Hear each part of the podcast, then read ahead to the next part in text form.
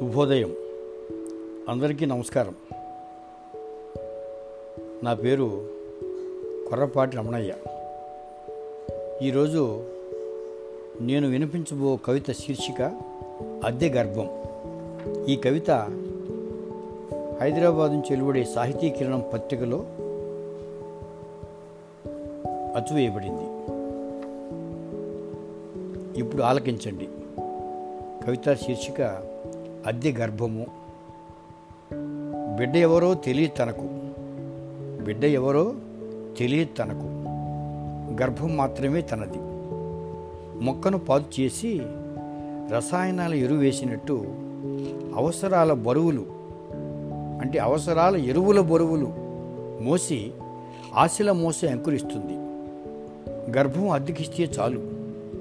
సంతాన పుష్పాన్ని చంకకెత్తుకొని లాలించక చేతులకు అందిస్తే చాలు.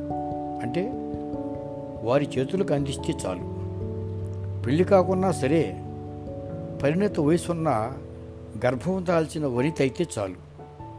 దళారుల పంట పండుతుంది. తీరా పని నెరవేర్చాక బాస తప్పి ఒప్పందపు రేవులో ఒంటరి నావయ్యి అడిగిన కాసుల వేటకు తిరకాసు మొదలవుతుంది. అప్పుడు దగాపడిన ఆడది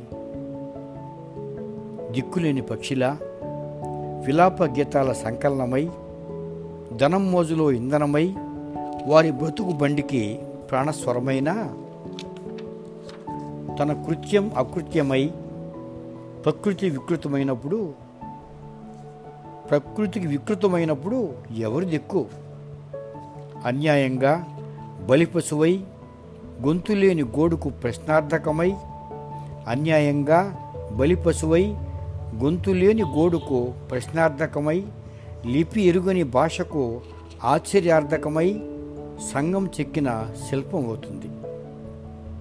ఈ దుర్మార్గపు సంస్కృతిపై ప్రభుత దృష్టి సారించితే తప్ప ఈ దుర్మార్గపు సంస్కృతిపై ప్రభుత దృష్టి సారించితే తప్ప విముక్తి లేని నిరుపేద మహిళల జీవితాలు వెలుగు పూలై విముక్తి లేని నిరుపేద మహిళల జీవితాలు వెలుగు పూలై విప్పారవు. నమస్తే.